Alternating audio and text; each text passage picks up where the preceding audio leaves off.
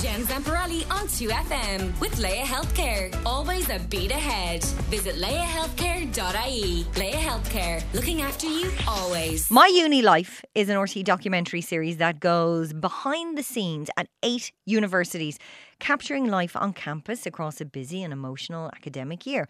It returns to our screens next Friday, the 16th of February, and will feature my next guest, who is an autism friendly coordinator at DCU, the world's first autism friendly university. Fiona is on the line. Good morning. Good morning. Hi. Hi, thanks for doing this. Um, Fiona, I, I think it's important to first define what exactly is autism and how how is it best described, I suppose. Yeah, so really autism it's it's just it's a different way of being to the majority of people. So it's like viewing the world and how it works through a different lens. Now, not not a wrong lens, just different. Mm-hmm. But it's really important to say that every autistic person is uniquely different. But when we think about university, which is what we are thinking about, there are specific challenges and strengths that um, autistic students have, but neurotypical students really tend not to have or to face. Um, so some of the strengths include like a really deep and wide passion for lifelong learning, Mm-hmm. a strong sense of social justice, attention to detail, and outside the box thinking. Um, well, actually, many autistic students would ask me what box. Just so, so creative in in their problem solving, and then the challenges include really just trying to understand how non-autistic people communicate, like kind of vague, wishy-washy language, and all the hidden social rules, and then really importantly, coping with a really busy sensory environment on Yes, yes, I can imagine. What misconceptions are there about autistic people?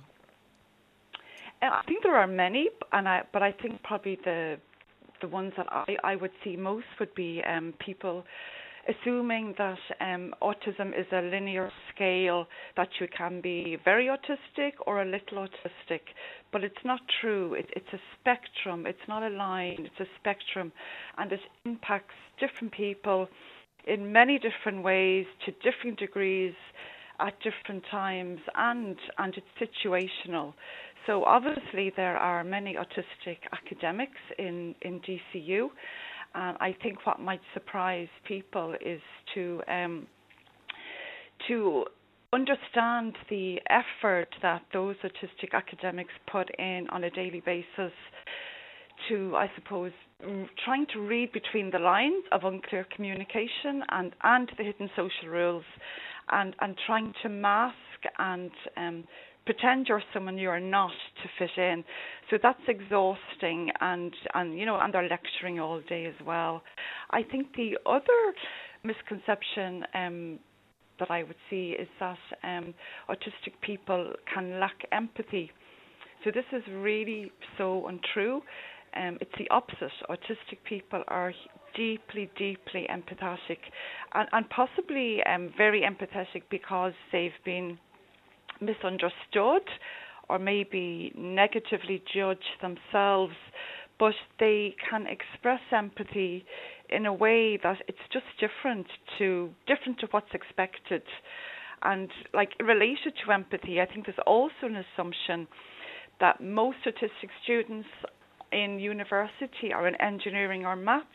Again, that's not true because subjects like nursing, teaching, and environmental science and technology, they're equally popular with autistic students because they address social inequalities and autistic students are drawn to address um, social inequalities. Fiona, how do you become an autism friendly university and how does all how does it all work on a day to day basis?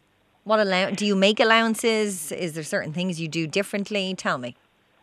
Yeah, so um, it, it, we wouldn't make no that there wouldn't be um, allowances met, but th- things would be adapted. Sure. So yes, we would talk a lot about um, diversity in, in people, how people communicate differently, um, how some people struggle with eye contact and some people love it, how some people um, really um, thrive in busy environments and other people don't, and it can cause huge stress to some people, a sensory environment.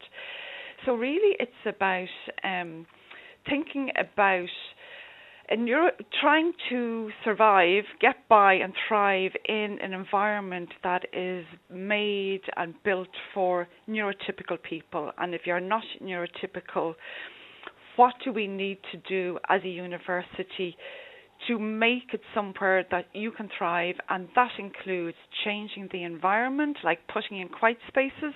Okay. Um, but really importantly, um, creating a culture where those differences are are valued, and there isn't an emphasis on trying to conform to any certain majority or neurotype. I suppose creating a culture, like you mentioned there, is probably yeah. one of the, the most important things. Absolutely. Um, it, it's about creating a culture where you you value someone's deep passion and knowledge and enthusiasm to their subject or to their role or their job in way above that person's ability to act neurotypical or, or to be something that they're not. Can I ask you what misconceptions are there about autistic people? Um, well, I think there are there are, are many, and as I just spoke about, I think that the main misconceptions would be um, empathy yeah. and that you, you, can be a little or a lot that um, autistic people um, who are pre-verbal or some people would say non-verbal that um, they don't have something to say or, or that they're not part of a society with value. It, it's very untrue. Just because somebody doesn't communicate with words doesn't mean that there isn't a way that they can communicate or contribute to society. Uh, and lastly, you did mention quiet spaces there. Is there any other things that you do? I mean, how else does it differ from a standard university?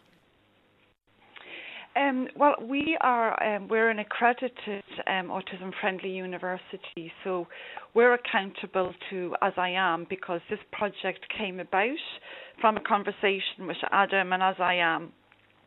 And it, the project is very tangible based, as in there's certain things we have to do and that we've committed to do in order to become more univer- more autism friendly. So the project is supported across campus, but actually it's very heavily supported by student support and development. So we need to um, make sure that we're on track of um, keeping our you know, keeping doing what we said we would do. And we just recently added a new principle actually to commit to supporting autistic staff mm. because as the project went on, more and more staff um, contacted the project looking for support. But I suppose the difference would be that um, there's lots and lots of conversation around autism because there are lots of things that we've committed to doing, whether it's adapting the environment or providing um, autism awareness acceptance training to everyone across campus. Well, amazing work and keep it up. Thank you so much for joining us today. There we go. That was Fiona Earley, Autism Friendly Coordinator at DCU in Dublin, which features as one of the eight universities on RTÉ's documentary series My Uni Life, returning to our screens next Friday, the 16th of Feb on RTÉ1 at 8 pm. Jen Zamparelli on 2FM with Laya Healthcare. Always a beat ahead. Visit layahealthcare.ie. Laya Healthcare, looking after you always.